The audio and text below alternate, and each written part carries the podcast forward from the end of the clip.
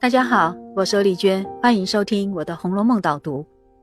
今天我们读到了《红楼梦》的第七十六回，这一回主要是把前一回的哀歌给延续扩大。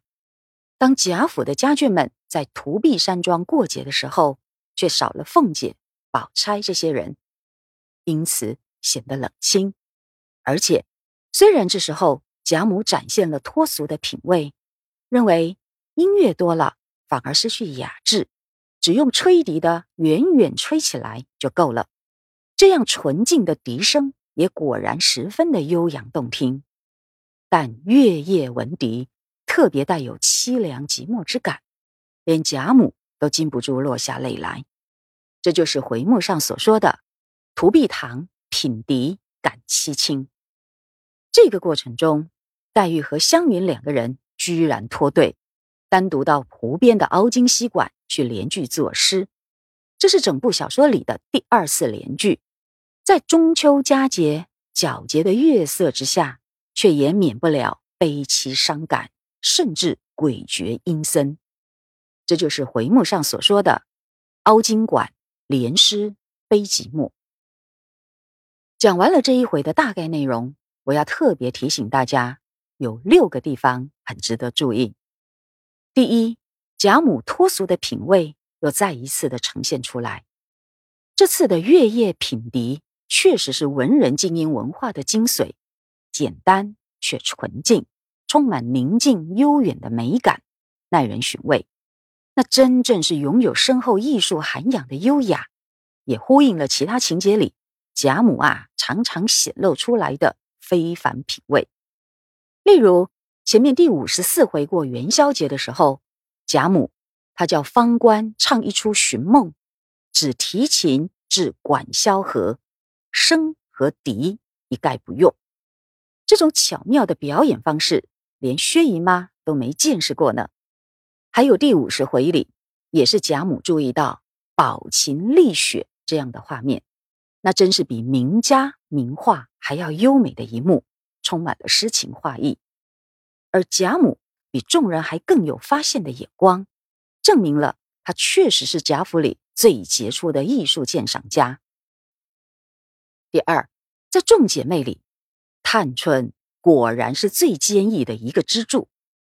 贾母赏月到四更天，那差不多是我们今天的凌晨一到三点，其他的姑娘都撑不过而退席了，只有探春一个人还在现场。于是。贾母才会决定散会。让我们想一想，探春坚守岗位，不离不弃，她的意志力和责任感确实超越同辈，这也正可以比拟于贾母呢。那这就很有趣了。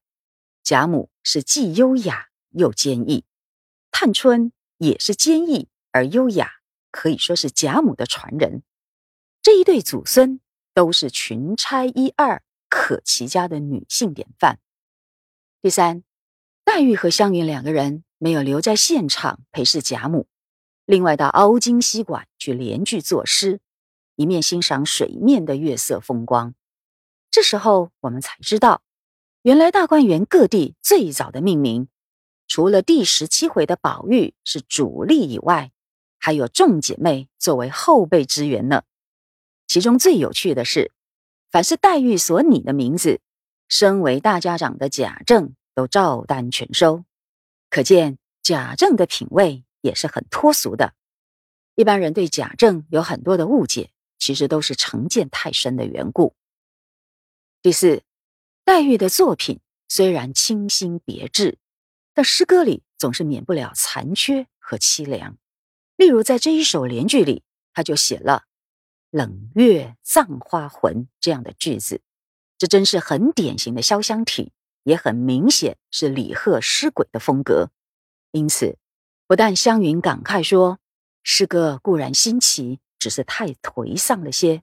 你现正病着，不该作此过于清奇诡谲的诗语。”连一旁默默听他们联句的妙玉都忍不住现身加以阻止。而第五点。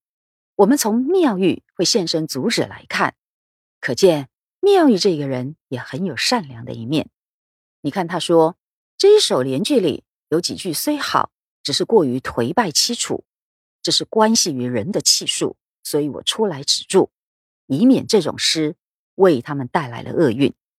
然后啊，妙玉更积极的想要翻转诗歌里的阴影，所以主动续诗。这一番改善命运的心思和作为，显示出妙玉她在冰山之下其实藏着一股暖流，偶然就会流露出来。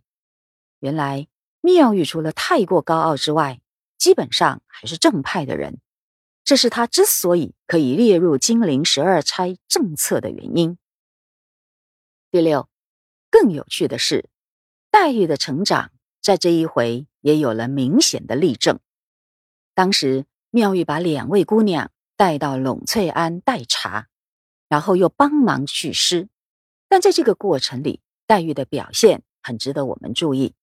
大家仔细看，黛玉一开始根本不知道妙玉会作诗，但是因为见到妙玉十分高兴，黛玉呀就非常谦虚。一再客气的请妙玉指教改正，还说如果他觉得不堪，就直接把诗给烧了。这岂不是和他以前的争强好胜、一心要把别人压倒的作风很不一样吗？而黛玉之前常常对人高傲失礼，现在却这般的谦逊客套，岂不又证明了我以前提醒大家的？黛玉她在宝钗的蓝颜教导之下。开始了很大的改变。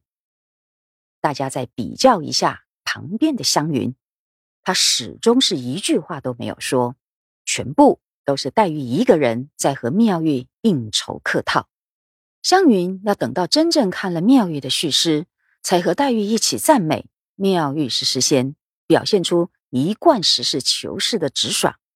这两个人在现在的表现差别确实是很大的。那么。这一回的导读就讲到这里，我们下次再会。